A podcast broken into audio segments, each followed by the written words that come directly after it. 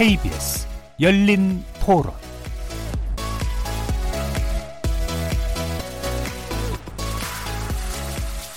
안녕하십니까. KBS 열린 토론 정준희입니다. 일단 검찰 개혁은 좀 필요하다라고 보고 있고요. 이번 건에 한해서는 어쨌든 여당이 좀 원하는 대로 이번에 한 번에 좀 진행됐으면 하는 바람이 있습니다. 어느 정도는 좀 현실 가능성이 조금 더 구체적인 게 좀 많이 나왔으면 좋겠는데 그래도 뭐 이번 기회에 좀 됐으면 하는 바람은 계속 여전히 좀 갖고 있습니다. 공수처법을 현재로서는 야당 쪽에서 하고 싶지 않겠죠. 불리한 요소들이 많으니까 오히려 정치권에서 검찰을 자기 편으로 만들어서 활용을 하기 때문에 정치 검사들이 많이 생긴 거거든요. 여다 야다를 떠나가지고 검찰이 잘못하는 부분을 철저하게 관리 감독을 한다면 공수처법 필요 없다고 생각합니다. 이게 좀 오랜 준비에 걸쳐가지고 그 장관께서 본인이 결재를 했을 텐데 어찌됐든 방향만 잡아줬다고 한다면 차기에 오시는 분이나 아니면 내부의 순회들이 큰 틀보다 그 구체적으로 어떻게 하느냐가 더 중요할 것 같거든요. 그래서 요거를 누가 와서 할 것인가. 감셈 조사 뭐 이런 것들은 대부분 개정이 된 것 같고요. 정치권에서 크게 이슈가 되는 뭐 공수처 그런 것들만 되더라도 상당 부분 되지 않을까 싶습니다. 근데 검찰이 그동안 아주 막강한 힘을 가지고 있었던 건 사실이니까요. 힘 빼는 건 좀 필요하지 않을까. 국민들이 좀 검찰을 신뢰할 수 있으면 좋지 않을까 싶습니다.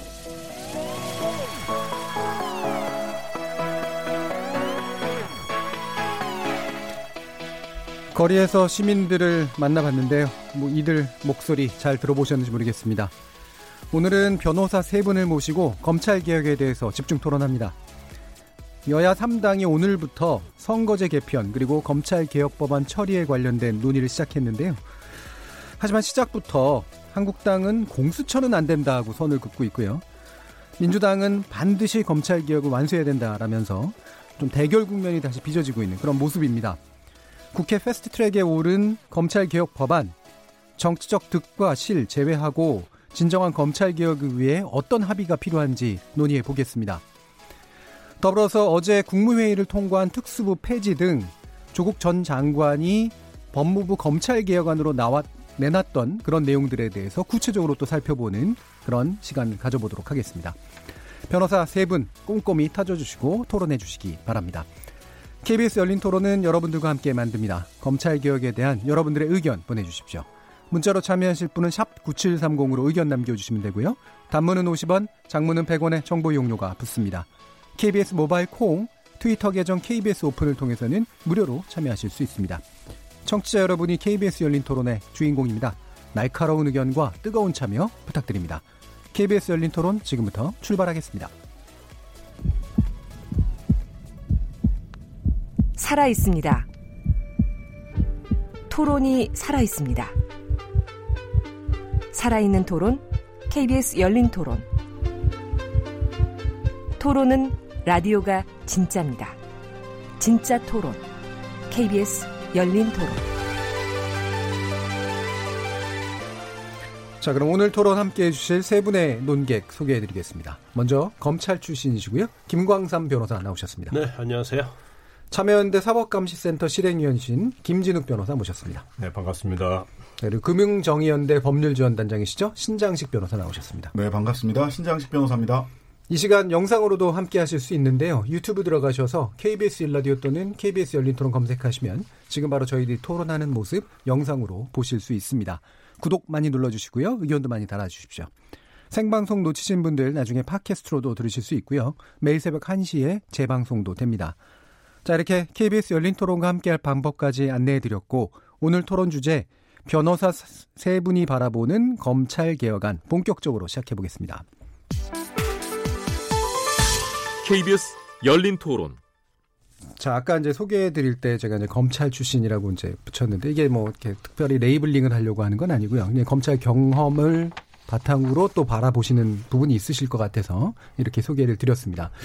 지금 이제 검찰이 어쨌든 개혁 요구를 강하게 받고 있는 그런 상태가 됐고, 어, 이렇게 개혁 대상 1호로 지목된 검찰, 어, 지금은 바깥이시긴 하지만 어떻게 보시기 되는지 소회를 한번 여쭙겠습니다. 굉장히 씁쓸하죠. 그런데 네. 제가 91년도에 검사 임명이 됐었거든요. 예. 근데 그때도 마찬가지였어요. 네. 그때도 검찰 개혁해야 한다고 하고 특히 이제 검찰의 어떤 정치적 중립성에 대해서 굉장히 야당 쪽에서 논란이 많이 있었고 그래서 그 당시 이제 문제가 됐던 것이 특별검사제입니다. 예. 그래서 어떻게 보면 지금 논의되고 있는 공수처와 좀 비슷한 측면이 있죠. 예. 그래서 저는 그 당시에 이제 검사로서 특별검사제에 찬성하기가 굉장히 어려운 분위기였어요. 예. 그런데 저는 오히려 검찰이 정치적 중립을 지키려고 하면 특별검사제도를 도입해야 한다. 거기다 이제 찬성하는 사람이 있기 때문에 예. 그 당시 이제 언론에 인터뷰하고 그래서 음. 검찰 수뇌부한테 굉장히 혼나기도 했습니다. 근데 예. 결과적으로 특별검사제가 도입이 됐어요. 음. 그래서 이제 특별검사제가 도입이 됐기 때문에 이제 검찰의 정치적 중립성은 뭐 어느 정도 잘 되지 않겠느냐 했는데 음. 그 이후로 한 30년 가까이 지났는데 아직도 이제 검찰 개혁이 어, 국민의 모든 국민의 관심이 되었으니까 예. 뭐 제가 아무리 이제 검찰하고 생리가 안 맞아서 이제 사표를 내고 나왔지만 음. 친정이지 않습니까? 예. 그래서 굉장히 씁쓸하죠. 예. 생리는 뭐가 안 맞으셨나요? 아, 일단 제일 저는 조직 문화 좀 맞지 않았어요. 조직 문화가, 아, 조직 예. 문화 맞지 않았고 음. 근데 그 당시만 해도 지금처럼 민주화가 돼 있지 않은 상태이기 음, 때문에 음. 이제 수사를 할 때 굉장히 소신 있는 수사하기가 어려웠어요. 음. 그래서 이제 수사를 뭐 저도 뭐 예를 들어서 뭐 특별 수사를 좀 하려고 하면 음. 특히 재벌과 관련된다랄지 아니면 이제 고위공직자와 관련된 수사를 할 때는 이제 의회에서 굉장히 많이 간섭을 압력, 해요. 예. 그러니까 내가 생각하는 검사는 이게 음. 아니었는데 예, 그런 생각을 하다가 예. 어, 뭐 또 아침마다 회의도 너무 많았고요. 음. 일하는 시간마다 회의 시간이 너무 많아서 그런 여러 가지 종합적으로 음. 나와 적성은 좀 맞지 않는다. 그런 생각하고 저도 과감히 사표를 냈습니다. 예. 어, 지금 막 이제 그 92년도 그쯤, 그러니까 90년대 초반 당시에 이제 말씀을 주셨고, 특별검사제가 또 일종의 이제 검찰 개혁의 하나의 수단이긴 했었는데, 여전히 이제 검찰 개혁 논의가 나오고 있는 것. 이 부분은 다른 두 분이 보시기에 검찰의 중립화가 아직도 안 이루어졌기 때문입니까? 또 다른 문제가 또 생겼기 때문이라고 보십니까? 신장식 변호사. 음, 네. 예, 신장식 변호사입니다. 이게 이제 검찰이 언제부터 이렇게 힘이 세졌느냐를 볼 필요가 있어요. 예. 어, 사실 대- 그 이승만 정권 때는 경찰 힘이 훨씬 셌고요. 음. 1987 영화도에서도 보면 검사가 거의 뭐 조인트 까 있는 분위기가 예. 나오지 않습니까? 근데 그러고 나서 노태우 정권 들어서면서 어 말하자면 황태자, 박철원 음. 검찰 출신 이때부터 검찰의 힘이 굉장히 점점 점점 더 커져 갔거든요. 그러면서 이미 90년대 초중반부터 어 이런 뭐 검찰 개혁의 필요성들이 이야기가 됐었는데 말하자면 검찰의 중립화 독립성이라고 하는 것이 그렇게 표현되잖아요. 살아있는 권력도 어, 수사할 수사할 수수 있느냐? 예. 이게 독립적이고 아주 강한 사정기관으로서의 어, 수사기관 기소 기소기관으로서의 이게 하나의 기준처럼 얘기가 되는데 근데 검찰의 힘이 너무 세지다 보니까 살아있는 권력도 수사할 수 있느냐가 아니라 지금 검찰 행태들은 대체로 국민들이 보기에는 살아있는 권력은 진짜 살아있는 권력은 검찰이야. 라는 식으로 지금 받아들이고 있거든요. 예. 네, 이- 그러다 보니까 검찰 개혁에 대한 필요성을 훨씬 더 지금 많이 느끼는 시기가 된 거죠. 왜냐하면 경찰도 기- 힘이 빠졌죠. 예전에 국정원, 안기부라고 얘기했던 쪽도 어, 정권이 바뀌어가면서 힘이 빠졌거든요. 이제 거의 어, 가장 센 사정기관, 수사기관, 독, 기소까지를 독점하고 있는 검찰이 가장 힘이 세다. 이렇게 국민들이 느끼고 그것을 현실에서 자꾸 보니까 검찰 예. 개혁의 필요성은 자꾸만 어, 반복적으로 짚어지게 되는 거죠. 예. 그러니까 검찰의 중립화, 독립성 강화, 물론 중요한 부분이지만 사실은 검찰의 힘 빼기라고 흔히 표현되는 그렇죠. 제가 그렇죠? 여기 권력 잠- 분산. 잠 깐 한 말씀만 드리면 예. 근데 제가 이제 검찰에 있을 때는 검찰이 이렇게 힘을 가진 기관이라는 걸 전혀 몰랐어요. 예. 어, 그래서 아니 매일 뭐 아침에 출근하고 음. 뭐 사건 처리하고 이제 그러다 인지 수사하고 하는데 매일 회사는 똑같다 음. 그런 생각을 하고 있었고 검사들도 그런 생각을 하고 있었어요. 그런데 이제 사표를 내고 나와서 보니까 음. 어, 검찰이 엄청나죠. 좀 힘이 센 기관이더라고요. 예. 그것도 또 이제 이른바 형사부, 공판부, 중수부, 특수부 여기에 따라서도 또 이렇게 권력을 누리는 정도랄까요? 뭐 좀 힘이 센 정도도 좀 다르다라고 그렇게 듣고 있습니다. 우리나라에서 검찰이 김재룡 힘이 센 것은 또 그런 것도 있고요. 예. 그다음에 이제 이렇게 사회가 이렇게 그 여러 사람이 같이 살아나가는 데 있어서 이렇게 객관적인 사실이 무엇이냐가 중요한 데가 많지 않습니까? 예. 어떤 사건, 사고, 뭐 음. 정치적 비리뿐만 아니라 일반적으로 사건 사고도 많이 있고 그것이 객관적으로 어떤 것이었느냐 거기에 기초해서 이제 어떻게 하느냐가 좌우되는 경우가 많이 있는데 그런 것들에 대해서 우리나라 사회가 어떤 그런 객관적으로 사실이 어떤 건지를 전적으로 다 검찰한테 의존하거든요. 예. 그러니까 이게 원래 범죄 수사의 범위를 넘어서서 음. 사회가 민주주의 사회가 되기 위해서는 객관적인 사실이 필요한데 음. 그런 부분에 대한 획득을 검찰에 너무 많이 의존하고 있는 예. 사회적인 문화도 검찰의 힘이 그 기능이 강화되는 예. 그런 뭐 배경이 되지 않- 않았나 이렇게 예. 생각됩니다. 이게 진짜인가 가짜인가 문제인가 아닌가를 판단하고 내용을 주는 게 검찰인 경우들이 네, 많아졌기 많죠. 때문에 예. 예. 맞아요. 사고사가 생기면 다 음. 검찰 가니까 음. 일단 그게 이제 또 다른 독립된 위원회를 만들어서 아니 조사위원회를 만들어서 그것을 조사해서 이제 세- 사실 이러니까 이 문제 이렇게 처리하자 저렇게 처리하자 이런 것들이 다른 나라는 되게 다양하게 있거든요. 예. 어, 근데 이제 우리나라는 거의 대부분 다 그런 것들이 검찰로 가죠. 음. 검찰로 가서 거기서 사실 확정해주면 이제 사실을 알라고 하면 이제 사실 비밀한 부분, 내밀한 부분 알아야 되는데 거기에 접근할 예. 수 있는 권한이 이제 강제적인 조사 음. 권한이 있어야 이제 사실 알 수 있는 경우가 많기 때문에 자연스럽게 겹치면서 이제 그런 것들이 사회적으로 큰 기능을 하게 되다, 음. 하게 되다 보니까 그큰 힘으로 사람들에게 인식될 수 있는 그런 상황이 된 거죠. 음. 그런데 사실 예, 김- 뭐 저희가 나중에 얘기를 하겠지만 정치 권력의 어떠한 영향이 있다고 봐요. 예. 그러니까 어, 사실 어떤 정권을 잡게 되면 이제 승진이랄지 뭐 그런 거에 대해서 다 어, 여권, 뭐 당시의 여권이 힘을 발휘하는 거 아닙니까? 그러면 사실 이제 청와대 내에 이제 민정수석이 있어요. 그럼 민정수석 검찰 출신을 임명하지 않았습니까? 대부분이.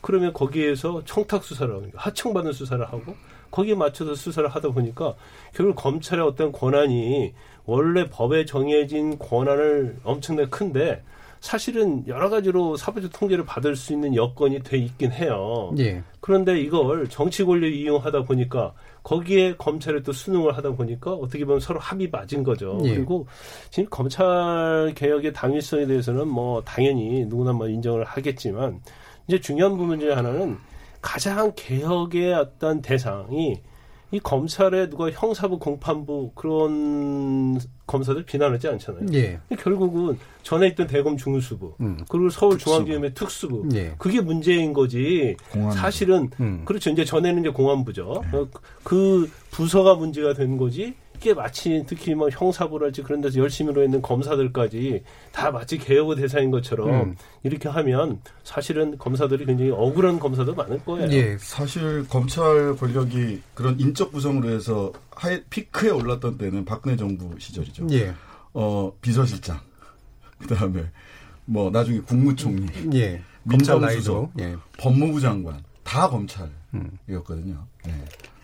그 이- 이- 이런 이런 인적 구성 하에서 사실은 검찰이 어떤 그 외부로부터의 감찰이나 감시나 그 권력을 통 권력을 어 이렇게 제약받을 수 있는 어떠한 인적 구성이나 인적 틀이 없었던 거죠. 예. 이 청와대 비서실장부터 시작해갖고 민정수석, 법무부 장관 싹다 이 나중에 국무총리까지 싹 다 검찰 출신이었으니까요. 예.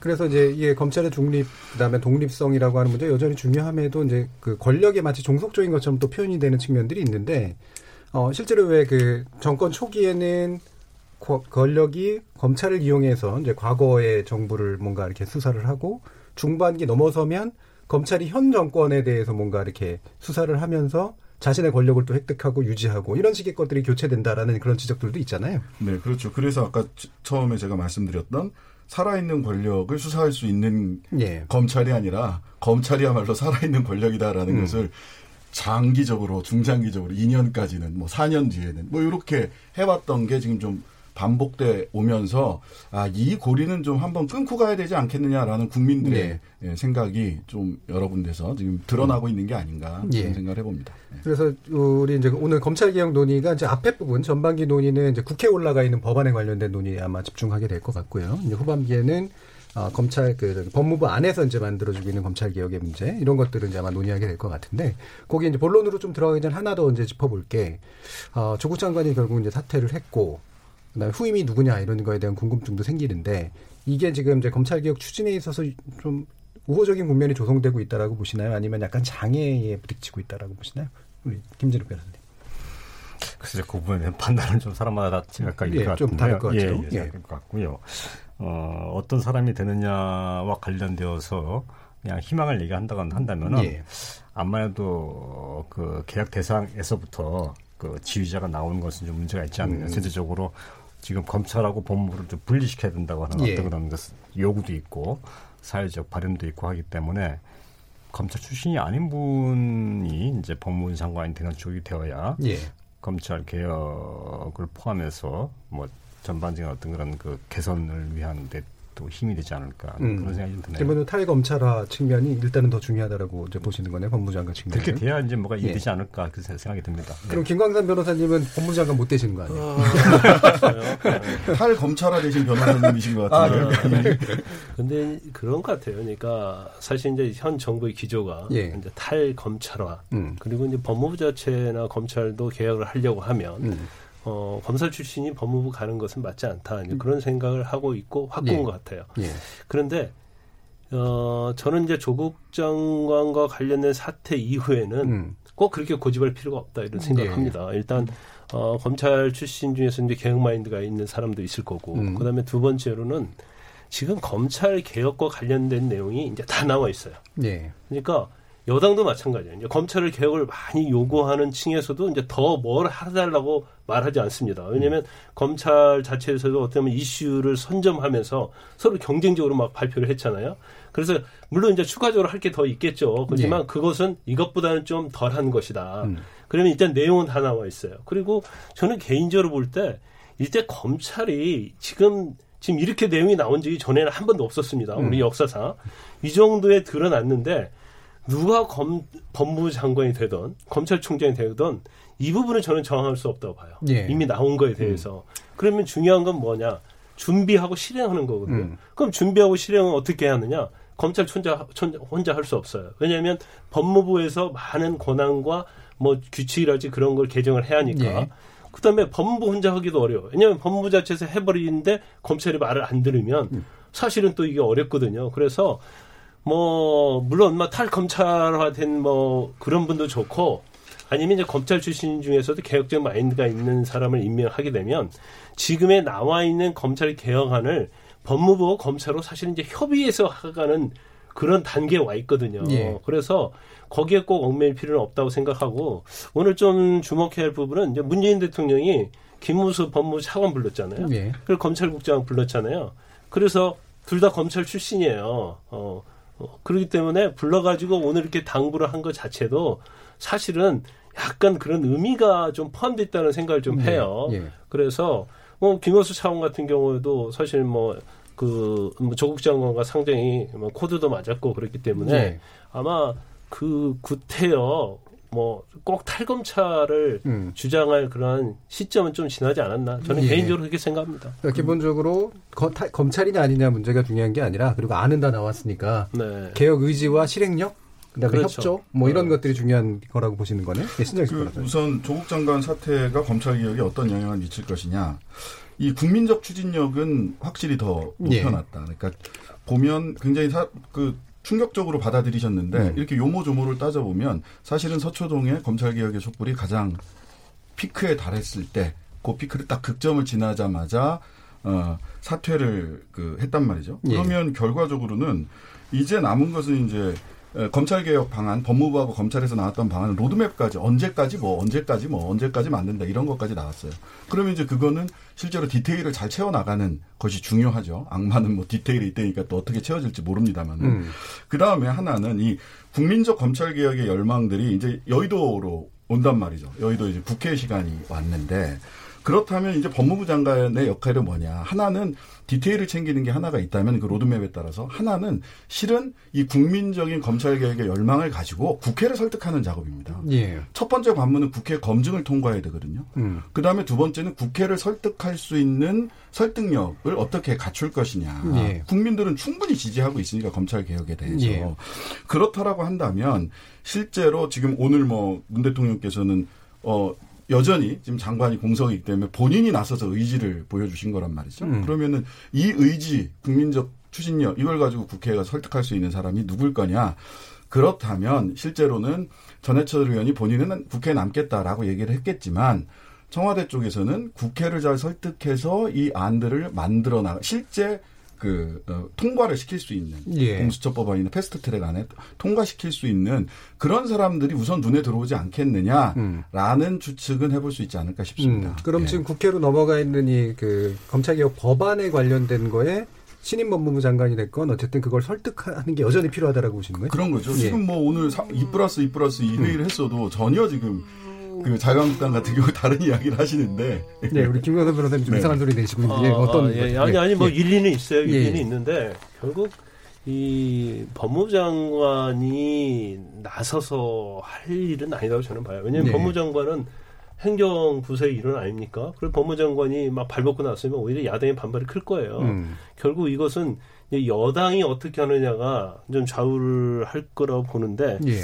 약간 제가 이제 한 말씀 드리고자 한다면 저는 이제 공수처에 대해서 찬성하는 사람입니다. 예, 예. 그런데 그 지금 자유한국당의 어떤 입장을 보면 이 공수처에 반대한다는 거 아니에요. 그렇죠. 그런데. 음. 그냥 반대하면 검찰의 독립을 정치의 중립성을 어떻게 할 것인지 제도를. 제안을 해야 하거든요. 네. 그게 없어요. 음. 근데 만약에 하나라도 지금 공수처법 중에서 저 다른 건 다 차치하고 하더라도 제일 중요한 것은 저는 공수처장의 독립성이거든요. 예. 그걸 어떻게 보장할 것인가. 음. 지금 뭐 법안이 어, 바른미래당하고 민주당에서 하나씩 나와 있지 않습니까?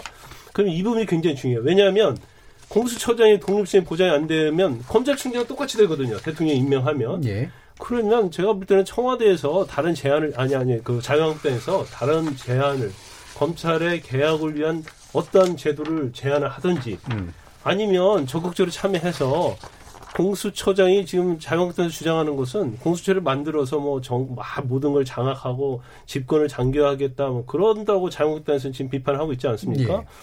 근데 그것보다도 공수처장을 어떻게 대통령이 마음대로 못하게 할 수 있는 그런 법제도에 제가 볼 때는 가장 논의를 많이 한다고 봐요. 예. 그런데 만약에 하나라도 뭐 그럴 리가 없겠지만 자유한국당에서 무조건 비토를 해요. 난 하지 않겠다. 근데 결국 다수결의 원리에 의해서 공수처장 독립성과 관련해서 제대로 심의가 되지 않고 법이 통과돼 버리면 그러면 검찰 개혁이 아니라 아니라 그 다음에 또 공수처를 개혁해야 하거든요. 예. 그런 부분이 있기 때문에 어, 어떤 뭐 제안을 하든지 아니면 국회에 들어와서 공수처의 어떤 독립성을 위해서 음. 치열하게 좀 논쟁을 해야 한다 이렇게 봅니다. 예. 자, 그러면 지금 이제 공수처 문제로 자연스럽게 넘어왔는데, 어, 공수처를 설치하는 문제의 핵심은 검찰에 주어졌던 어떤 동, 그러니까 권한을 분산시키는 데 있다고 보시나요? 아니면은 여전히 이제 되게 중요한 문제인 자율성과 독립성을 그 형식으로 확보하는 데 있다라고 보시나요? 이 공수처 얘기가 나온 게 좀 오래됐습니다. 예. 이게 1990, 1996년인가요? 벌써 한, 예. 한 25년. 그래서 참여연대에서 계속 얘기, 얘기, 이게 얘기해왔죠. 처음에는 예. 이제 이게 반부패 투쟁기구였어요. 예, 예. 그러다가 이제 검찰 개혁기구 했는데 지금 그래서 권은희 안은 그래서 이제 음. 그, 그 법, 법명의 이름이 다르지 않습니까? 그 음. 백혜련 의원 안은 고위공직자 범죄수사처고. 예. 그러니까 범죄 종류를 따지지 않는 거죠. 음. 범죄 어떤 범죄든지 간에 고위 공무원이 관련돼 있는 것 중에서 중요하다고 생각되는 것에 대해서 수사를 별도기구에서 하- 하게 하자 이렇게 하는 음. 거고 이제 권은희 양 같은 경우는 이제 고위공직자 부패 수사처거든요. 부패. 예, 그래서 그 부패란 말 들어간 이유가 있습니다. 예. 사적으로 이안 자체는 처음에 제기될 때는 이제 반부패 투쟁 기구였다가 이게 이제 차차차차 바뀌면서 이제 한편으로는 이제 검찰 개혁 방안으로 음. 검찰의 힘을 이제 분산시키는 방안으로 예. 이렇게 얘기되어 어, 진 어떤 그런 면이 있거든요. 그렇기 예. 때문에 이제 이 두 가지를 이 기구 내에서 또 어떻게 시사할 할 거냐. 음. 한편으로는 투쟁기구, 반부패 투쟁기구로서의 역할을 어떻게 음. 잘하게 할 수 있겠느냐. 다른 한편으로는 지금 기왕에 이제 좀 비대한 권한을 갖고 있는 검찰에 대해서 그것을 어떻게 합리적으로 또 권한을 분산시킬 것이냐. 이두 예. 가지가 다 실현되어지는 어떤 그런 그 방안이 이제 법안에 들어가야 될 것인데 음. 거기 이제 관건이 되는 것은 역시 그거가 있는 거죠. 이게 그 조직 구성에 있어서 예. 한편으로 이제 공수처장과 그 구성원이 되는 검사들의 임용을 어, 굉장히 그 문제가 이제 예, 좀 명, 저기 뭐 잘 해결되어야지 이 두 가지 요구를 음. 다 실현시킬 수 있지 않겠느냐. 음. 이게 이제 이 법안에 대한 어떤 파- 판단을 할때 제일 중요한 키포인트가 될 거라고 생각합니다. 예. 독립성과 권한 분산 두 가지가 한꺼번에 다 실현돼야 된다라고 이제 이 네, 안을 예, 통해서 예. 보시는 건데요. 네. 변호사님. 저뭐 앞에서 우리 음. 김진욱 변호사님 말씀에 기본적으로 동의하고요. 그런데 지금 현재 시점에서 공수처가 어떤 더 역할에 예. 좀 어, 역할을 제대로 해야 되느냐, 어떤 부분에서 역할을 제대로 해야 되느냐라고 하는 측면에서 보자면 어 저는 그 기소독 정권을 예. 어 분리해내는 거, 음. 기소독 정권을 좀 이렇게 검찰만이 오직 기소할 수 있었던 이 음. 권한을 좀 분산시켜야 되는 음. 하나의 방법론이라고 저는 생각을 합니다. 사실 공수처가 어, 그뭐 자유한국당이 얘기하는 것처럼 공수처 자체가 권력기구화 될 수 있어요. 예. 그렇기 때문에 어떻게 권력기구가 비대한 권력기구가 또 되지 않도록 어, 어, 할 거냐라고 하는 측면도 지금 우리 김, 김광삼 변호사님께서 말씀하신 것처럼 자유한국당 들어와서 논의해야 됩니다. 음. 독립성 어떻게 줄 거냐 이것도 논의해야 되고요. 근데 이게 영원히 있어야 될 조직인가에 대해서는 저는 글쎄 약간 예. 고- 고개를 그 갸웃해요. 뭐 삼권 분립처럼 음. 뭐 이렇게 딱 있어야 되는 거냐. 오히려 지금은 다른 방법이 없기 때문에 현재로서는 검찰의 과도하게 비대해진 권력 그 중에서도 가장 핵심에 있는 기소 독점권을 좀 와해시키는. 그래서 한 발짝 더 나간다면 이 그 기소 독점권을 이제 수평적으로 지역적으로도 분산할 수 있는 방법이 있다. 그게 바로 옆에 계신 우리 김주, 김준욱 변호사님께서 늘 주장하셨던 바로 지방검사장 직- 직선제라든지 이렇게 해서 딱 대검찰청부터 대검찰청부터 일렬로 그냥 쫙 늘어서 있는 이 흔히 일괴함적 어? 하- 단일한 이 기소 독점 체제를 좀 분산해내는 것 의 의미가 현재로서는 조금 더 큰 게 아닌가라는 예, 뭐, 생각이 듭니다. 그러니까 당장 그냥 오래 갈 건 아니지만 이제 공직자 고위공직자에 관련된 범죄 내지 부패 문제에 관련해서만큼은 네. 기소권을 떼서 네. 검찰과 이제 별개로 이제 운영하도록 만드는 게 일단 일차적으로 중요한 의미를 가진다. 네. 이런 그- 쪽이시잖아요. 예. 예. 그런 측면에서 어, 수사권과 기소권을 다 갖는 것이 과도한 권한 집중 아니냐 음. 뭐 이런 이- 비판도 있는데 뭐 원론적으로 저는 맞는 말씀이라고 생각을 해요. 하지만 당분간은 음. 같이, 가- 같이 가져가는 것이 공수처가 현재 기능할 수 제대로 현재의 시점에서 자기 역할을 다하는 방법이지 않겠느냐 음. 이런 생각은 합니다. 예. 그러면 공수처가 이제 수사권과 기소권 어쨌든 가져가는 거에 대한 논란들은 있어도 이렇게 권력 분산 측면에서 일단 당장 필요하다라고 판단을 하시는 거고. 네네. 그러면 이제 당연히 예, 조직 구성 아까 얘기하셨던 임명이 이제 독립적으로 이루어져야 된다라고 하는 거는 반드시 또 수반돼야 될 문제일 것 같은데요. 예, 김광석 그. 이제 이- 어, 처자인의 임명의 어떤 음. 독립적인 측면, 이제 그게 제일 중요하고요. 예. 그 다음에 이제 수사를 할 수 있는 구성원이 누구냐? 지금 음. 누구냐가 굉장히 중요한 부분이에요. 예, 그런데 그렇죠. 지금 자유한국당에서 주장하고 있는 것은 만약 공수처장을 대통령이 임명을 하고 음. 그러면 공수처장이 밑에 수사할 수 있는 검사들을 다 참여연대 출신하고 민변 출신으로 다 채워버리면 예. 결국, 그렇게 주장하고 있죠. 결국 예. 오히려 검찰의 독립을 이루려고 했는데 오히려 모든 걸 장악하게 된다. 이게 비판이잖아요. 예. 그래서 제가 모르겠어요. 이제 뭐 그 공수처 법안과 관련해서 이제 둘로 지금 올라와 있는 건 두 개 법안 아닙니까? 음. 근데 거기에서도 공수처장의 어떤 독립성뿐만 아니라 예. 예를 들어 그 밑에 구성원이 있을 거 아니에요. 예. 그럼 구성원이 수사의 권한을 가진 검사는 음. 물론 이제 일정한 뭐 10년 이상의 뭐 어떤 경력의 요건도 중요하지만 오히려 여당과 야당에서 추천하는 임무를 하게 되면 음.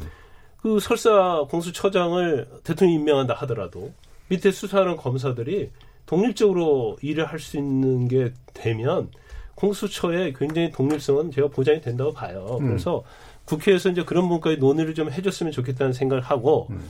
그다음에 이제 수사권과 기소권에 대해서는 이제 공수처는 지금 우리가 수사기관이 경찰과 검찰이 있잖아요. 근데 공수처는 검찰을 대체하는 기관이라고 볼 수 있어요. 예. 그러니까 경찰이 아니에요. 그렇죠. 근데 경찰 자체가 기소권을 가질 수는 없어요. 음. 우리나라 법 체계도 그렇고 아무리 뭐 검찰 개혁한다 하더라도 경찰의 기소권을 줄 수 있는 상황은 아니거든요. 음. 그러면 공수처에 수사를 했으면 수사하는 기관이 사실 기소하는 게 맞죠. 예. 근데 만약에 공수처에 수사를 했는데 이걸 또 검찰을 송치해? 음. 그럼 검찰에서 자의적으로 기소 여부를 또 결정한단 말이에요. 그럼 이게 그야말로 옥상옥이 되는 거예요. 음. 그래서 수사권과 기소권은 제가 볼 때는 동시에 주는 게 맞다. 같이 가는 게 맞다. 예. 그렇지만 그렇지만 아까 말씀드린 것처럼 임명의 구성에 있어서 얼마나 독립성을 확보할 것인가. 예. 그게 가장 중요한 문제라고 봅니다. 예. 지금 이제 올라가 있는 백혜련 의원안이 비토권을 야당에게 주는 형태인 거고 처장 임명 시에 그다음에 권은희 의원안은 어 그 야당 몫을 좀 더 넓혀가지고 이제 예 그 하는 그런 그 방식이잖아요. 꼭, 꼭 그렇지는 않고요. 사실 이게 얘기를 할 때는 국회 동의권이 있냐 없냐 이렇게 딱 잘라서 얘기가 예. 돼요. 나올 때는 권은희안은 국회 동의를 받아야 처장이 임명되는 거고 어 백혜련 의원안은 어, 저- 인청 인사청문회 지나고 나면 바로 국, 그, 저, 대통령이 임명할 수 있다라고 돼 있는데, 근데 사실 보면 고위공직자 부패수사처장 후보 추천위원회, 고위공직 자 범죄수사 추천 어, 수사처장 후보 추천위원회, 그러니까 후보 추천위원회 예. 구성이 똑같아요. 음. 후보 추천위원회를 법무장, 법무부 장관, 법원 행정처장, 변협 회장, 여당 두 명, 교섭단체 야당 2명 이렇게 7명으로 되어 있고요. 처장을 처장 후보를 추천을 할때 7명 중에 6명의 동의가 있어야 돼요. 음. 이게 똑같습니다. 그러고 나서 그러고 나서 대통령이 한 명을 선택을 해서 임명을 하거나 또는 국회 동의를 받아야 되는데 예. 근데 이거 말하자면 이거는 누구에게 임명권을 독점시키기보다는 국회 합의제적인 성격이 훨씬 강합니다. 두 안 모두 그렇다. 네, 두안 모두 똑같아요. 예. 이 부분은 합의제적 성격이 있기 때문에 오히려 저는 동의권을 국회 동의권이 이게 형식적 절차로 갈 수도 있겠다. 음. 오히려 한편으로 보자면 아 국회에서 동의까지 해줬다라고 하는 게 음. 이거 오히려 정당화해주는 하나의 방안일 수 있겠다 싶은 생각이 들어요. 예. 그러니까 결과적으로 이거는 어느 한 안은 그 잘 구분을 해주셔야 될 음. 것 같은데 어, 억지로 막 너무 크게 이게 차이점을 부각시키지 않아야 된다라는 생각이 들었어요. 예. 어, 어느 하나는 국회 동의권이 필요하고 어느 하나는 국회 동의 없이 대통령 맘대로 하는 거야. 이게 아니에요. 국회에서 사실은 합의제적인 질서로 어, 공수처장을 임명하게 돼 있다. 음. 그러니까 7대 6, 그 7명 중에 6명이 특히 야당 2명까지 들어와서 6명이 동의를 했는데 음. 그랬는데 이거를 국회 본회의에 가서 이걸 부결시킨다? 그것도 사실 상정하기 어려운 일이거든요. 예. 그러니까 동의권이라는 게 사실은 굉장히 형식적 절차로 가 있는 건 아닌가라는 음. 생각이 들어서 양당 양 지금 그 두개안 백혜련한 권은희한 두안 사이에 그 공수처장 임명에 관해서 본질적 차이는 별로 없는 거 아니냐 음. 이렇게 생각이 돼요. 음, 처장 임명에 관련해서 예, 결국은 임명에 합의 관해서. 정신을 둘 다 살리는 예. 방식이다. 그러니까 오히려 지금 김 변호, 김광선 변호사님께서 말씀해주신 그 수사처 검사들이나 예. 수사요원들을 어떻게 구성할 거냐. 백혜련하는 뭐 검찰은 절반 이상은 안 된다. 검찰 음. 출신은 이런 식으로 이, 이거를 걸어놓기는 했어요. 이 음. 마지노선을 걸어놓기는 했는데 어떻게 이 처 처 요 안만 놓고 본다면 어떻게 수- 그 공수처의 어, 수사 인원 을 어떻게 조직 음. 구성을 어떻게 할 거냐가 굉장히 중요한 그런데 이제 일이 검찰 출신. 뭐 제가 검찰 출신이라서 하는 얘기 아니고 뭐 네. 50% 이상 안 된다. 이거 자체의 기준이 제가 볼 때는 좀 자의적이라 봐요. 왜냐하면 사실 이제 공수처는 어, 서울지검 중앙지검 특수부보다도 수사를 잘해야 하거든요. 그렇죠. 근데 예를 들어서 수사에 경험이 없는 사람이 와서 어떤 음. 수사를 할 수 있겠어요? 나중에 수사를 잘못해가지고 결과가 잘못 나오면 아 이건 문제가 있다. 왜 봐주기 한 거 아니냐? 또 이런 논란이 있을 수 있거든요. 그래서 그거에 어떤 기준을 정할 게 아니고 또 만약에 제가 아까 말씀드린 것처럼 그 수사의 인원에 있어서 예를, 예를 들어서 각 뭐 당에서 추천을 한다랄지 아니면 뭐 시민단체와 관련된 거랄지 그렇게 하게 되면 사실은 이제 검찰 출신이라 할지라도 아니면 수사에 정통한 뭐 경찰 출신도 될 수 있겠죠. 음. 근데 그런 수사에 정통한 사람들이 와서 수사를 해야지 단순히 어떤 독립성을 보장하기 위해서 음. 수사에 경험 없는 사람들을 뭐 한다고 해서 수사를 할 수 있겠냐고요. 음, 굳이 이제 검찰을 배제하는 그렇죠. 쓸 필요 없다. 그런 인위적인 기준은 만들 필요가 없다. 왜냐? 음. 아, 공수처장하고 그다음 밑에 있는 수사를 담당하는 그- 그런 사람들이 아, 야당에서 추천하고 여당에서 추천하는 사람들이잖아요. 예. 그런데 구태여 그런 기준을 정할 필요가 있겠느냐 그런 생각을 함- 합니다. 예, 김준욱 변호사님은 아까 참여연대 얘기도 얘기 나와서 어떻습니까? 예. 그러니까 여기 뭐 공수처장하고요. 예. 그다음에 또 중요한 게 이제 공수처 검사들의 임명에 관한 건데 이게 안이 두 개 다릅니다. 예, 예. 대통령이 임명하게 되어 있는 안이 하나 있고 음. 그다음에 공처장이 이제 임명하게 되는 안이 하나 있고 예. 그 독립성 부분과 관련되어서는 아무래도 독립성이 예, 국민들한테 신뢰를 받으려고 한다면은 음. 공처장이 예. 이제 임명하는 쪽으로 되는 게 음. 그 기관의 구성의 독립성을 국민들이 더 신뢰하는데 음. 더 낫지 않을까. 이게 그들이 다 임명해 본다 하면은 사실상 전, 이게 뭐 전체 조직을 에 대해서 이렇게 좀 대통령이 휘하에 있다라는 느낌을 예. 줄 우려가 있어서 독립성에 대해서 신뢰를 못 가게 될 우려가 있고 근데 뭐 일을 잘하면 상관없지만 일이라고 하는 게 꼭 그렇게 잘 된다고 하는 걸100% 보장할 수 없기 때문에 한 번 삐끗하면 또 기관 전체 신뢰성이 또 한 번또 이렇게 무너질 수도 있는 우려가 있기 예. 때문에 그 공처자뿐만 아니라 그 구성하는 사람들에 대한 임명에 대한 방식도 좀 논의가 좀 깊이 돼야 되지 않을까 그 생각이 듭니다. 음. 그럼 수사 대상의 문제에 대해서는 어떻게 생각하시나요, 팀장님? 어, 수사 대상은 예. 뭐 저는 뭐 양쪽 아, 양쪽 그, 그 수사 대상자 음. 사람은 큰 차이가 없어요. 음. 그러니까 수사 대상 범죄에만 차이가 좀 크게 있는 예. 거거든요. 그러니까 백혜련 의원 안은 아까 김, 김진욱 변호사님 말씀해 주신 대로 고위공직자에 관련된 범죄 일체가 좀 쭉 다 들어가 있고 공무에 관한 죄 관련 부분이 쭉 들어가 있고 권은희 의원 안은 부패수사처라고 해서 불법 체포, 불법 감금, 폭행, 가혹행위, 피의사실 공표, 공무상 비밀 누설, 선거방해죄. 요거는 공수처 수사 대상 범죄가 아닌 걸로 지금 예. 돼 있거든요. 예. 근데 이제 부패 범죄의 범위를 어디까지 볼 건지 저는 약간 어, 물론 그것도 뭐 각 조로 형법에 있는 거나 각종 특별법에 있는 조문으로 이렇게 그 돼 있긴 합니다만은 저는 지금 우리 이번 검찰 개혁 그 국면에서 굉장히 크게 문제가 됐던 게 피의 사실 공표 예. 부분 아닙니까? 근데 기, 피의 사실 공표죄는 반드시 저는 공수처의 수사 대상 범죄로 들어가야 된다라고 음. 보는 게 1953년도에 형법이 만들어지고 나서요. 제정된 이후에 피의 사실 공표죄로 기소된 검사나 그 경찰 단 한 명도 없습니다. 음. 어, 이걸 누가 사문화 시켰냐? 법이 이상해서 사문화된 거냐? 그렇지 않거든요. 수많은 피의 사실 공표 행위가 있었고 그것 때문에 많은 분들이 뭐 뭐 이 뭐 노무현 대통령이라든지 또는 최근에 조국 장관에 대해서 이거 피의 사실 공표 심각한 거 아니냐 이런 등등의 일- 일들이 있었어요. 근데 한 번도 기소 안 했어요. 음. 검찰 내에서 이거 기소할 수 없고 검찰이 결과적으로 피의사실 공표죄라는 죄 자체를 사문화시킨 주체란 말이죠. 예, 기소 그렇다면 주체이자 기소 대상이죠. 예, 예, 예. 음. 그렇기 때문에 이런 범죄, 피의사실 공표죄나 또그 공무와 관련된 예, 이 범죄는 어, 대상범 공수처의 음. 수사 수사 및 기소 대상 범죄로 들어가야 되는 것이 아닌가. 그래서 백혜련 의원 안쪽이 요거는 음. 공수처의 의미를 설립 의, 의미를 좀 그 살릴 수 있는 방안은 아닐까라는 음. 생각은 듭니다. 예. 예.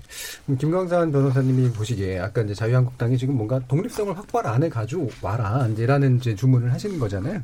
일단 무조건적인 반대는 의미가 없다라고 보시는 건데 네. 근데 만약에 이렇게 반대를 하면 물론 이제 패스트트랙이라고 하는 거는 반대를 넘어서서 갈 수 있긴 합니다만 네. 뭔가 이렇게 성취 가능성이 좀 있다고 보시나요? 이 부분에서?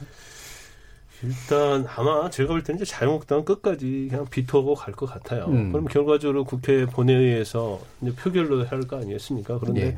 이제 바른미래당에서 지금 변수가 될 것 같은데 음. 바른미래당이 지금 바로 본회의에 상정해서 하는 거에 좀 반대하고 있는 입장인 것 같습니다. 그래서 음. 그 부분은 좀 지켜봐야 할 것 같은데 어 사실 그 이 이제 공수처도 마찬가지고 이제 수사권 조정에 관한 것도 마찬가지고 예. 이제 그 아까 이제 공수처는 제가 그 임명에 관한 부분 이제 독립성은 이제 우리가 수없이 많이 얘기했고요. 그 다음에 좀 우려되는 측면이 이걸 너무 정치, 정치적으로 이걸 쟁쟁의 대상에 삼게 되면 예. 이게 졸속이 될 수도 있을 우려가 있거든요. 음. 특히 우리 여기 들어오기 전에 우리 두 분 변호사님과 같이 얘기를 했었는데 특히 이제 수사권 조정과 관련된 예. 문제에 있어서는 수사 음. 종결권 경찰에 주는 거에 있어서는 뭐 상당 부분 타당하다고 봐요. 근데 음. 그 중에서 우려할 만한 것들이 있기 때문에 예. 조국 장관도 장관이 되기 전에 민정수석 때도 수사 종결권에 있어서 좀 손을 봐야 할 부분이 있다고 이렇게 얘기를 했거든요. 예. 그럼 이제 그런 부분들이 전체적으로 논의가 잘 돼야 하는데 음. 이런 식으로 가면 자유한국당 무조건 비토를 하겠다고 하고 여당에서 이걸 통과시키겠다고 하면 음. 결국 여당 입장에서는 통과시키는 데 목적이 있는 거고 음. 그 다음에 야당인 자유한국당 입장에서는 이걸 무조건 저지하기 위한 목적이 있기 때문에 음. 이제 내용 자체가 사실은 뒤로 밀릴 가능성이 있다는 거죠. 예, 예. 그런데 법이라는 게 한번 딱 제정이 되면 그 음. 다음에 개정하기가 너무나 어렵잖아요. 더군다나 공수처는 뭐 고위공직자랄지 어 더군다나 수사에 어떤 특수성이 있는 거거든요. 음, 예. 그렇기 때문에 저는 굉장히 좀 걱정되는 좀 측면이 있어요. 음. 이게 너무 정쟁으로 가는 것 자체에 예. 대해서. 그래서 한국당이 안 그래도 이 수사 종결권이나 수사권에 관련된 문제로 공소처는 하지 말자. 대신 고- 경찰에게 수사권 주고 검찰 검찰에게 기소권만 주는 방식으로 하자라는 식으로 해서 지금 약간 이제 논의의 판을 좀 바꾸려고 하고, 하고 있는데 아니, 변호사님 보시기 어떠세요? 네. 그 일단 저도 김광선 변호사님 말씀해 주신 대로 11월 달, 10월 달 지금부터 11월 달까지는요. 이 내용에 대한 토론을 정말 진지하게 해야 됩니다. 음. 굉장히 중요한 문제인데. 예. 그러니까 예를 들면 이런 거예요. 지금 패스트 트랙에 올라가 있는 게요. 공수처안 두 개 올라가 있고요. 그다음에 그 검경 수사권 조정과 관련해서 두 개의 안이 올라가 있습니다. 하나는 어 그 형사소송법, 하나는 검찰청법. 근데 경찰청법은 안 올라가 있어요. 음. 즉 수사권이 독립이 돼 수사권이 검경 수사권이 분리가 되면 그러면 지금 걱정하는 게 그럼 경찰이 비대화되면 어떻게 되냐? 경찰이 권력화되면 어떻게 하느냐?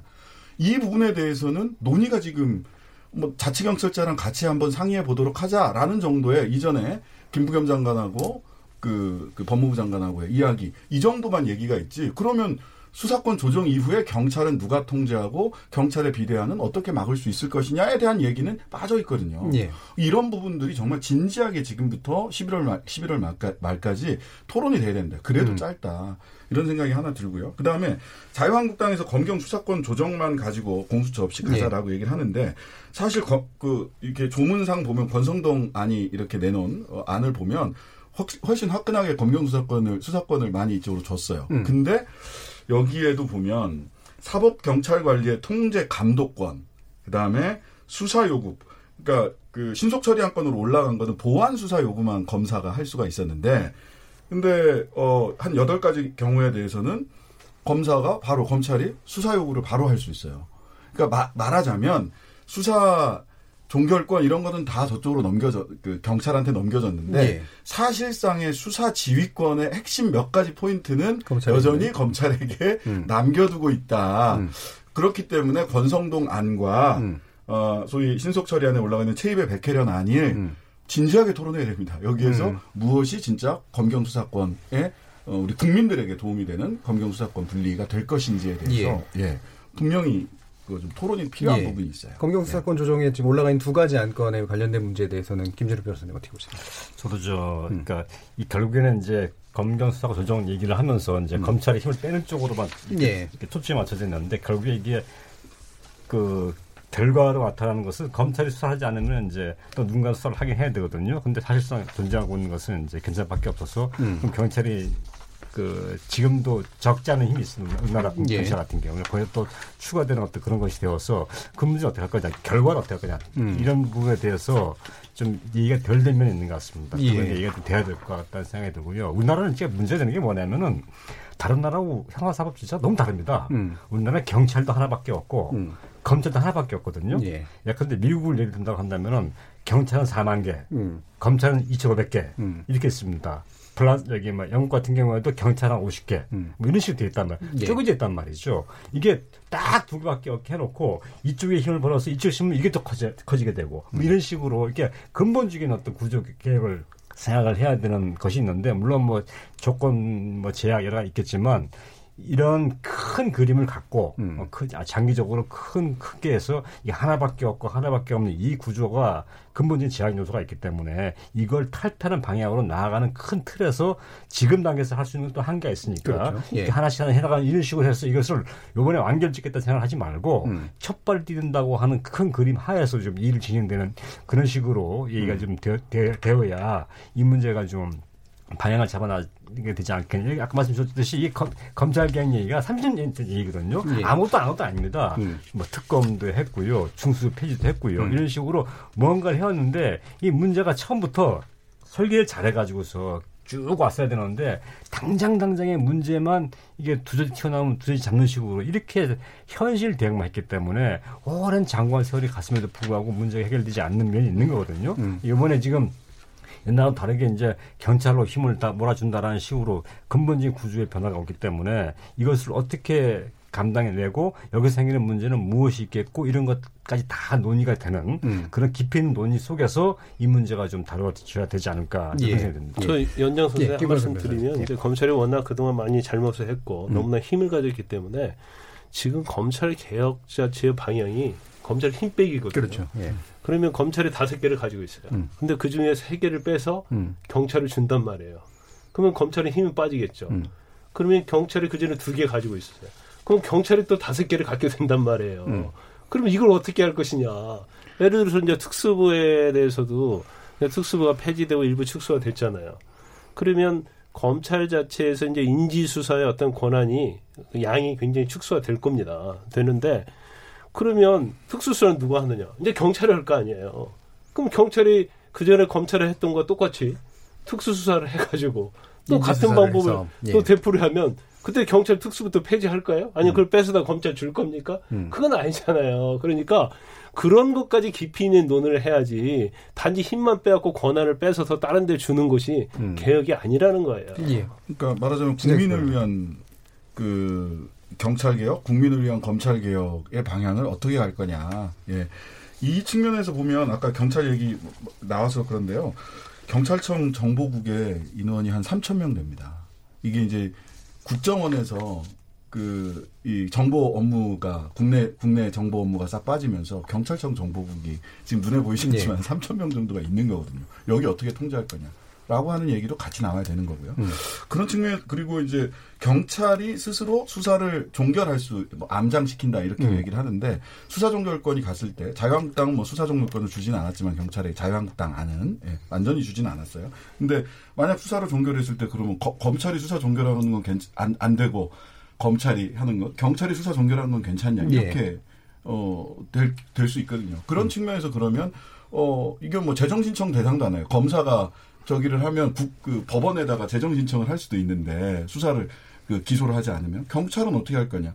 그런 측면에서 지금 제가 국회 그 올라가 있는 법안을 쭉 살펴보니까 작년 11월 달에 심상정 의원이 경찰 옴부즈만 설치 및 운영에 관한 법률을 냈어요. 음. 수사 종결권을 남용할 때 경찰이 고소 고발인이 이의 제기를 할 수 있도록 하고 사법경찰관의 인권 침해나 직권 남용을 할 경우에 검찰에 고발할 수 있는 이런 법안이 있어요. 그러니까 말하자면 이런 것까지를 포괄적으로 해놔야 음. 국민들은 음. 검찰한테 뺨 맞으나 경찰한테 뺨 맞으나 뺨 맞는 건 똑같거든요. 국민들이 뺨 맞지 않게 만들어주는 방안을 온 11월 달에 자유한국당 바깥에 나가서 소리만 지르지 말고 정말 국민들을 생각한다면 그런 부분들을 여당이나 자유한국당이나 모든 정당들이 깊이 있게 토론하는 시간을 음. 반드시 가져야 된다. 예, 알겠습니다. 이 검경 수사권 조정안이 자유한국당도 어쨌든 논의에 참여하겠다고 얘기는 했지만 사실 또 세 분 말씀 들어보니까 어떤 면에서 보면 좀 더 세밀한 접근이 필요한 네. 예, 그런 영역으로 이해가 되는 것 같습니다. 어, 이어지는 후반부 토론에서는 조국 전 장관이 발표하고 간 이 검찰 개혁안에 관련된 구체적인 내용들 좀 더 살펴보도록 하겠습니다. 여러분들께서는 KBS 열린 토론과 함께하고 계십니다.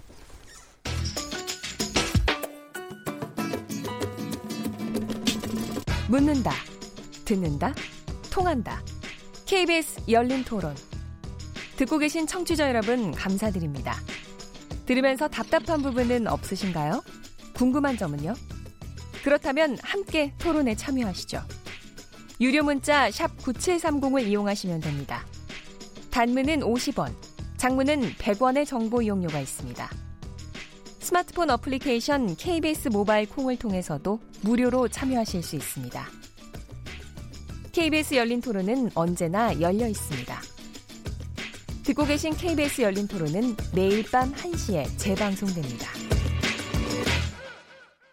자, 그럼 우리 토론 진행되는 동안 청취자들이 보내주신 의견 들어보겠습니다. 정희진 문자 캐스터. 네, 안녕하십니까. 문자캐스터 정희진입니다. 변호사 3인이 보는 검찰 개혁안에 대해 청취자 여러분이 보내주신 의견 소개해드리겠습니다. 먼저 유튜브로 정지원님. 칼도 쓸 수 있지만 쓰고 싶은 데만 쓴다는 게 문제. 정치가 사라지고 정치 문제까지 검찰에 의존하는 게 문제. 1246님, 검찰개혁은 대통령 권력으로부터 독립하고 국회의 통제를 받게 하면 됩니다. 유튜브로 신수정님, 국회여 공을 받으라 해주셨고요. 6136님, 지금은 국민의 나라가 아니라 검찰의 나라입니다. 공수처 만들어야 합니다. 절대 권력은 절대 부패합니다. 6079님, 공수처를 설치하면 역사에 나오는 것처럼 EJ가 될 수도 있다고 봅니다. 8794님, 검찰 개혁의 본질이 잘못되었다고 생각합니다. 공수처는 훗날 또 다른 개혁 대상이 될 것입니다. 대통령 직속으로 대통령이 모두 임명하게 되면 우리나라 정치 현실을 봤을 때 중립이 가능할까요? 100님, 제도보다는 그 제도를 운영하는 사람들이 문제가 아닌가요? 똑같은 사람들이 제도만 자꾸 만들면 그 제도는 누구를 위한 제도가 되겠습니까? 결국 권력층을 위한 제도가 되지 않을까요? 유튜브로 롱맨님, 그래도 공수처가 있는 게 나을 것 같습니다. 견제할 사람이 더 생기면 아무래도 부패하기는 힘들 거라고 봅니다. 또 공수처장을 국회 합의로 정하는 거니까요. 유튜브로 조슈아님, 공수처장은 국민투표로라고 보내주셨습니다.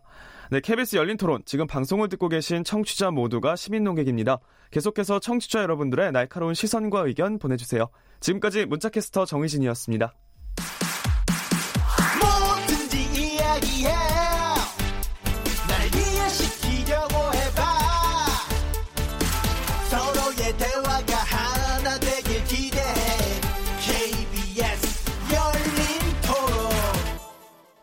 KBS 열린 토론 변호사 3인이 보는 검찰 개혁안이라는 주제로 김준욱 변호사, 신장식 변호사, 김광삼 변호사 이렇게 세 분과 함께하고 있습니다.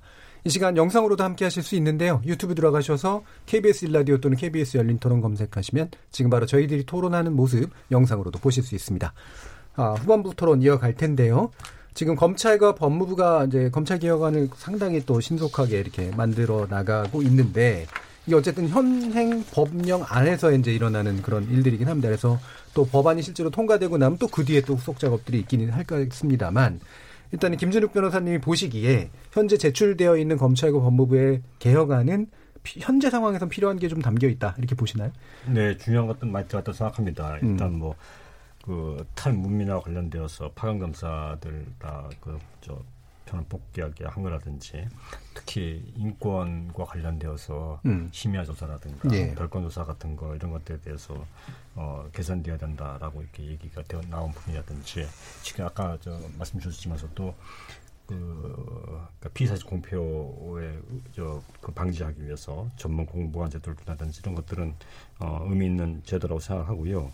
뭐 다, 앞으로 지금 저기 막뭐 법무부 산하에 법무검찰 개혁위원회가 지금도 예. 해산되지 않고 있거든요. 음. 추가적으로 계속 그 저기 막그이 법령 어, 국회를 통과하지 않고 할 수 있는 여러 가지 개혁 방안들을 계속 내, 내놓을 거라고 생각하는데 어 그것을 좀 기대되지 않을까 생각하고, 생각하고 있습니다. 예.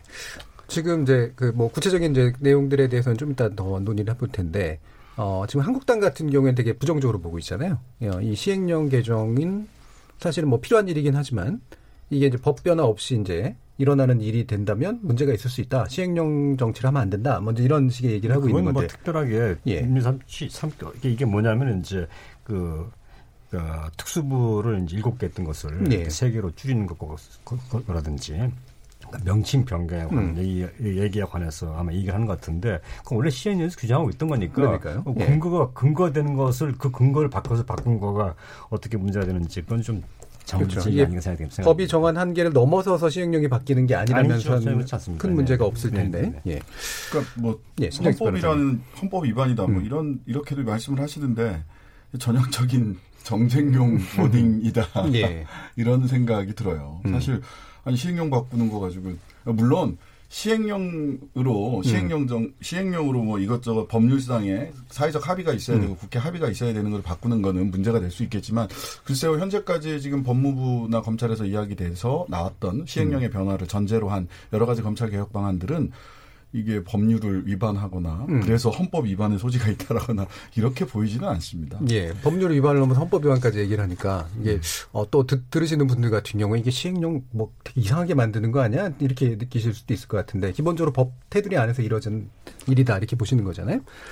자, 그, 럼 예, 김강선 변호사님. 특수부 관련해서 이제 한 말씀 드리면 예. 특수부가 문무일 검찰총장 때 음. 49시 넘었는데 이걸 일곱 개로 축소했어요. 예. 그리고 법무부 개혁안도 그렇고 검찰 측 개혁안도 그렇고 일곱 개 중에 세 곳으로 축소를 하는 거잖아요. 예. 근데 저는 이 세 곳으로 축소하는 것이 사실은 좀 맞지 않는 부분이 있어요. 음. 그러니까 만약에 축소를 하려면 제가 볼 때는 두 곳 아니면 네 곳으로 해야 한다고 보거든요. 두 곳 아니면 네 곳. 그렇죠. 예. 두 곳은 바로 서울, 부산 이렇게 음. 두 곳을 하든지 음. 아니면 지금 세 곳인데 사실은 좀 맞지 않아요. 왜냐하면 서울, 대구, 광주인데 음. 부산이 빠졌거든요. 음. 그러면 사실은 특수부 역할을 할 수 있는 곳이 부산이 서울 다음에 부산이 그렇거든요. 물론 음. 뭐 자유한국당에서는 뭐 조국 장관이 부산 출신이고 뭐뭐 뭐 문재인 대통령 근데 그건 맞지 않는 것 같고. 예. 근데 그런데 일단 세 곳으로 하기로 했으니까 하다 보니까 세 곳을 한 거예요. 음. 근데 인구랄지 경제 규모랄지 그런 거 보면 사실은 맞지 않아요. 음. 그래서 원래 할 때 세 곳을 어떤 생각을 했는지 모르겠지만 음. 두곳 아니면 네 곳으로 하는 게 맞았다고 봐요. 예. 왜냐하면 적어도 광주나 대구 정도 되면 사실은 특수부가 좀 어느 정도 필요합니다. 왜냐하면 음. 토착 그 음. 사람들 토착 예. 기업이랄지 예. 토착 비리가 굉장히 많거든요. 예. 이제 지방에 보면 그러면 인구도 굉장히 많고 하기 때문에 음. 그래서 이제 그 부분은 좀뭐 음. 물론 이제 시행령으로 할 수 있기 때문에 뭐 경우에 따라서는 좀 이따 고쳐서 어, 그러면 부산을 하나 추가하자 이렇게 갈 수도 있겠죠. 예. 그런데 아무튼 두곳 아니면 네 곳으로 가는 게 맞지 않을까 음. 저는 그런 생각을 합니다. 예. 특수 관련해서 예, 한 가지 더 꼭 말씀드리고 싶은 거는 사실은 이 특수부를 반부패 수사보다 이름 바꾸고 이러는 건 별로 중요하지 않거든요. 예, 본질 아니다. 심재륜 중수부장 이 시절에는 중수부가 제일 힘이 셌거든요. 그랬다가 중수부 이 여러 가지 이 지금 특수부에 대해서 비판하는 얘기들 중수부가 다 들었죠. 그러다가 중수부 이름 싹 없애고 중수부 해체하고 서울중앙지검 특수부가 이제 그 역할을 주로 맡아서 했는데 이 서울중앙지검 특수부 검사가요. 어, 전체 합쳐 보니까 1부부터 4부, 그 다음에 광의로 봤을 때 첨단 수사부까지 특수부라고 보던데, 예. 이렇게 하면 56명이에요. 근데 서울, 서부지검 검사 총수가 64명이거든요. 음. 그러니까 검찰청 하나가 있는 거예요. 음. 중앙지검 안에 특수부로. 그러니까 개수를 40개에서 7개로, 7개에서 3개로 또는 뭐 2개나 4개 뭐 이렇게 개수를 줄인다고 해서 또는 음. 이름을 바꾼다고 해서 특수부의 문제가 사라지는 것은 아니다. 음. 그거는 그 겉으로 드러나는 것일 뿐이고 실제로는 어 이게 가장 문제가 되는 것은 인지 수사 그러니까 하명 수사 주로 많이 했고 수사 기획에서부터 기소까지를 한 부서에서 다 하니까 형사부나 공판부에서 하지 않는 이거를 한 부서에서 다 하니까 여기에서 이제 문제가 되는 거라서 실제로 그러면 검사 검찰이 직접 수사를 하는 자신의 이 절제된 자기 요건 예. 직접 수사를 해야 될 필요성이 있는 것도 있을 수 있지 않습니까? 절제된 자기 요건이 무엇인가? 그 다음에 뭐, 뭐 그럼에도 불구하고 또 이제 공직자 대상 수사, 기업 범죄 수사를 하겠다라고 범위는 좀 한정을 했어요. 법무부 이번에. 안은? 예, 예. 법무부 안에서 범위는 한정을 했는데 아마 그 법무검찰 개혁위원회에서는 특수부 자체를 폐지하자라는 안을 내기도 했는데 예. 굳이 이렇게 폐지까지 안 가고 세 개는 남기고 음. 이렇게 대상 범죄를 이렇게 해놓은 이유가 뭘까를 고민을 생각을 해봤는데 이게 어 아마 법무부나 대통령이나 여당의 좀 고시, 고유, 고심 끝에 나온 안 같아요. 말하자면 공직자 대상 범죄는 공수처가 이 되면 예. 많은 부분이 또 그쪽으로 넘어갈 수 있거든요. 음. 그렇게 되면 특수부가 또 한 번 더 자연스럽게 한 방에 이 없애버리면 얼마나 이렇게 여러 가지 논란이 또 많아지겠습니까? 그래서 예. 자연스럽게 특수부를 좀 이렇게 어 자기 수사 범위를 좀 좁혀가고 음. 인원도 좁혀가는 방식을 좀 택한 것이 아닌가라는 생각은 듭니다. 음, 그런 부분도 있고요. 예. 일단 공수처는 중앙기관이에요. 예. 중앙기관이기 때문에 공수처가 전국을 다 커버할 수는 없어요. 음. 그러면 결과적으로 해당된 범죄에 한해서만 할 수 있습니다. 그런데 예를 들어서 지방에 있는 비리에 대해서 첩보를 입수하는데 그건 굉장히 한계가 있거든요. 음. 네. 그러면 공수처와 중앙기관에서 마치 미국의 뭐 FBI처럼 그걸 못하는 것을 보충할 수 있는 게 이제 검사의 어떤 이제 반부배 수사부 예. 그게 이제 역할을 해야 한다고 보는 것 같아요. 음. 그런데 이제 어쨌든 간에 이제 공수처가 설립이 되면 사실 서울지 서울중앙지검 특수부는 당연히 축소될 수밖에 수밖에 없어요. 없어요. 축소될 수밖에 없고 그다음에 검찰에 아니 경찰에 수사 중개권을 주면 결국 경찰의 송치 사건은 형사부가 굉장히 비대화될 수밖에 없고 음. 형사부는 사실은 인지 수사를 개안 돼요. 예. 왜냐하면 송치된 사건만 이게 음. 우리가 검사 때 치닥거리 한다는 얘기를 하거든요. 음. 경찰 치닥거리 한다고. 예. 그래도 송치된 사건만 하는데도 사실은 매일 뭐 저녁에 야근하고 그래야 하기 때문에 음. 그러면 결과적으로 보면 어, 검찰의 어떤 특수부 기능은 공수처가 설립되고 음. 또 이렇게 어, 지방별로 축소가 되면 이제 뭐 당연히 음. 굉장히 어, 좀 규모가 적어질 수밖에 없는 거죠. 음. 그러니까 공수처가 그러면 설립되고 이제 통과된다는 전제하에 거기에 맞춰서 다시 이제 직접 수사 범위라든가 아니면 특수부의 실질적인 어떤 축소라든가 이런 것들이 기대된다라는 건데. 예, 뭐 자연스러운 과정이죠. 공수처가 공수처법이 통과되고 나면 음. 그렇게 갈 수밖에 없죠. 근데 이제 지금은 이제 어쨌든 검- 법무부나 검찰이 이 안들을 나름대로 내고 있는 건 어, 통과가 안 된 상태에서 어쨌든 할 수 있는 걸 보여준다 이런 정도의 의미를 이해하면 될까요? 지금 현재 할 수 있는 걸 보여주는 거 정도죠. 음. 그러면 내, 부적인 거 할 수 있는 거죠. 그러니까 네. 어, 검경 수사권 조정이랄지 뭐 공수처법안이 통과된다 하더라도 음. 이것은 이제 검찰의 수사 관행 방식 조직 문화에 가는 거거든요. 예, 예. 그러니까 그렇기 때문에 이것은 그 법안하고는 좀 상관이 없어요. 음. 그러니까 자기들이 자체적으로 했던 것을 이제 변화를 시키겠다는 취지인 거죠. 음. 그러면 지금 이제 법무부안과 검찰 자체 개혁안 사이에 직접 수사 범위에 대한 범위가 좀 차이가 있는 부분은 본질적으로 큰 대립의 어떤 영역은 아니라고 생각하시나요? 어, 양적인 예. 뭐 문제 예. 예. 본 질적인 차이가 있는 것은 아니라는 음. 생각이 들고요. 법무부는 좀 더 많이 좀 줄이려고 하는 입장인 것 같고. 그렇죠. 검찰은 아마도 좀 거기에 예. 대해서 좀 5대 중대 범죄를 예, 예, 남겨놓는. 예, 예. 음. 음. 그런 양적인 차이인 것 같습니다. 음.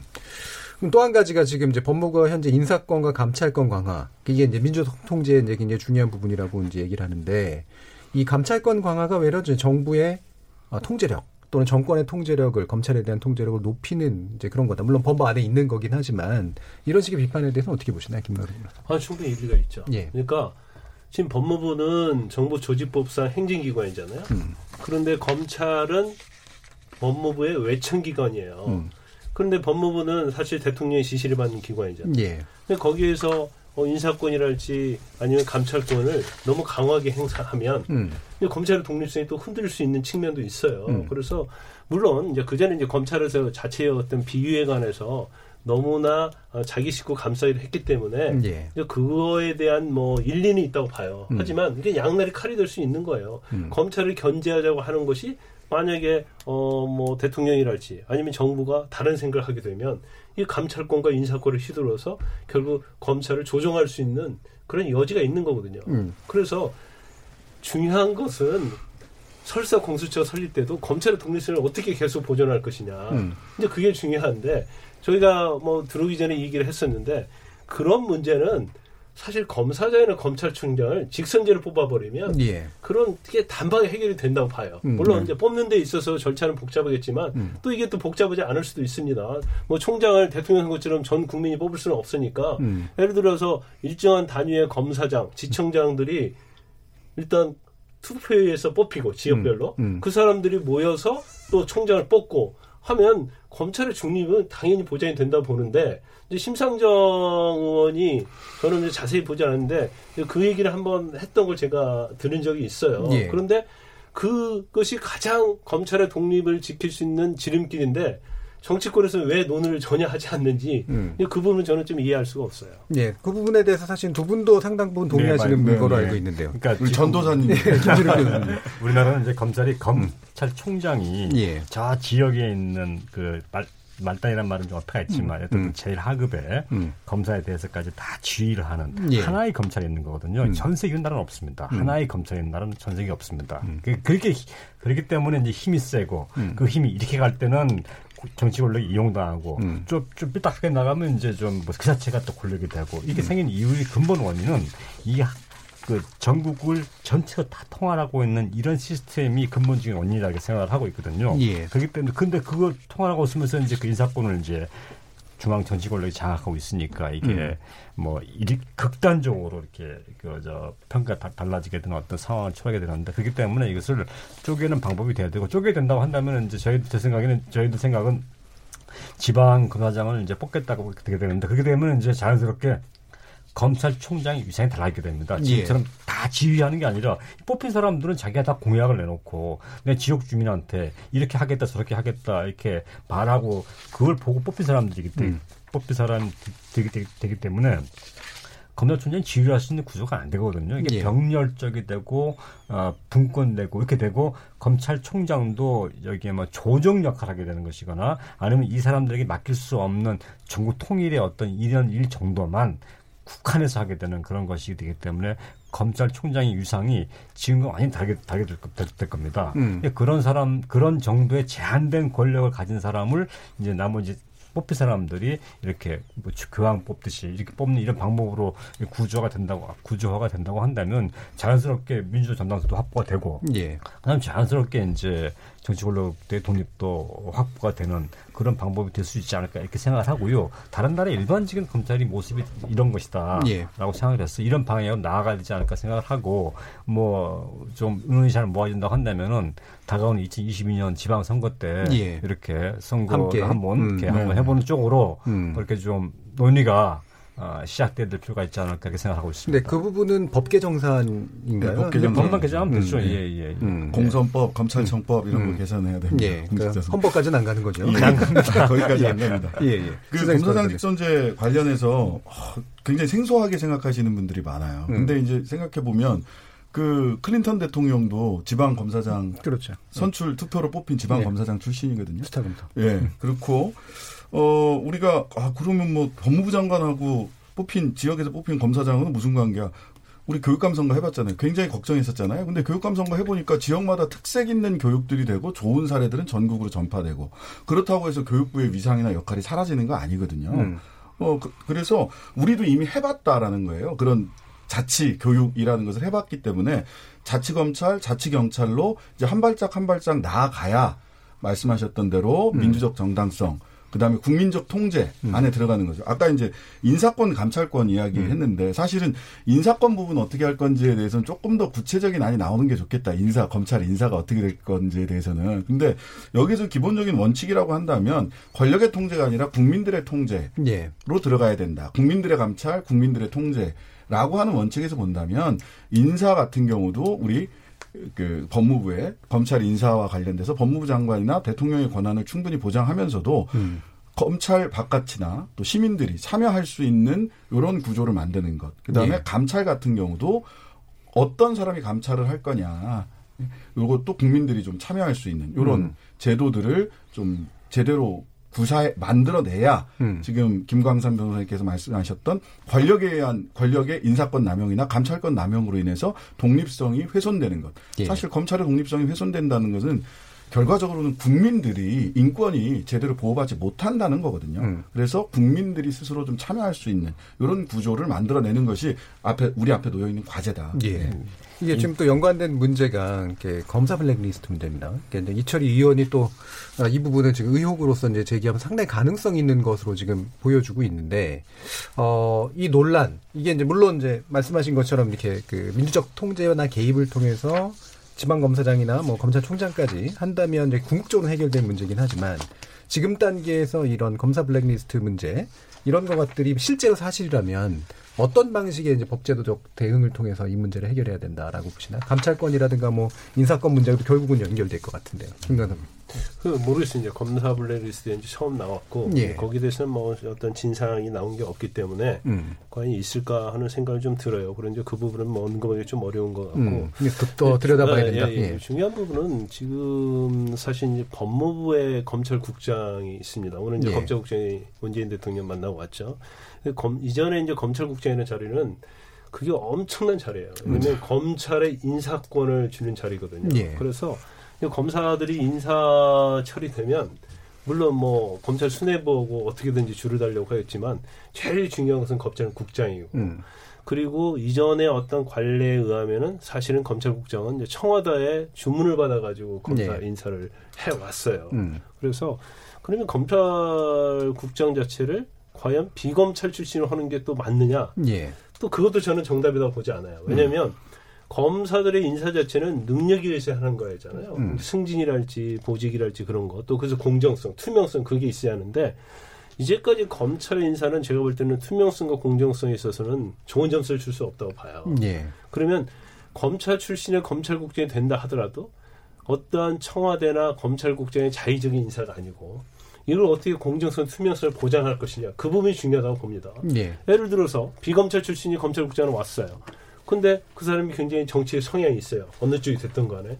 그래서 검사들에게 대해서 어떤 평가를 할 때도 자기 성향에 맞게 평가를 하고 그거에 맞춰서 인사를 한다고 하면 결과적으로 검찰의 독립성은 멀어지는 거거든요. 예. 그래서 이제 그러한 부분에 있어서 아까 인사의 공정성과 투명성에 대해서 음. 검찰국장이나 아니면 정권이 자의적으로 하지 못하도록 어떻게 할 것인가 그게 중요하다 예. 이렇게 봅니다. 알겠습니다. 투명성을 높이는 방향이 중요하지 검찰 탈검찰. 관련되어서- 예, 예, 죄송합니다. 예, 예, 예. 이제 맞춰야 돼가지고요. 어, 사실은 원래 마지막 발언까지 들으려고 했었는데 이제 시간이 다 돼서 예, 정리를 해야 될 것 같습니다. KBS 열린 토론 오늘은 변호사 3인이 보는 검찰개혁안이라는 주제로 함께했고요. 신장식 변호사, 김광삼 변호사, 김진욱 변호사 이렇게 세 분 수고해 주셨습니다. 감사합니다. 네, 감사합니다. 참여해주신 시민농객 청취자 여러분도 감사드리고요. 내일 저희 이 시간에는 어, 유시민 노무현재단 이사장을 초대해서 유시민에게 묻는다라는 주제로 인물 토론 형식으로 이제 진행을 합니다. 아, 조국 전 장관 보도로 둘러싼 논란, 정치 현안 여러 가지가 많고요. KBS하고도 관련된 문제 되게 많죠. 함께 논의해 보도록 하겠습니다. 저는 내일 저녁 7시 20분에 다시 찾아뵙겠습니다. 지금까지 KBS 열린 토론 정준이었습니다.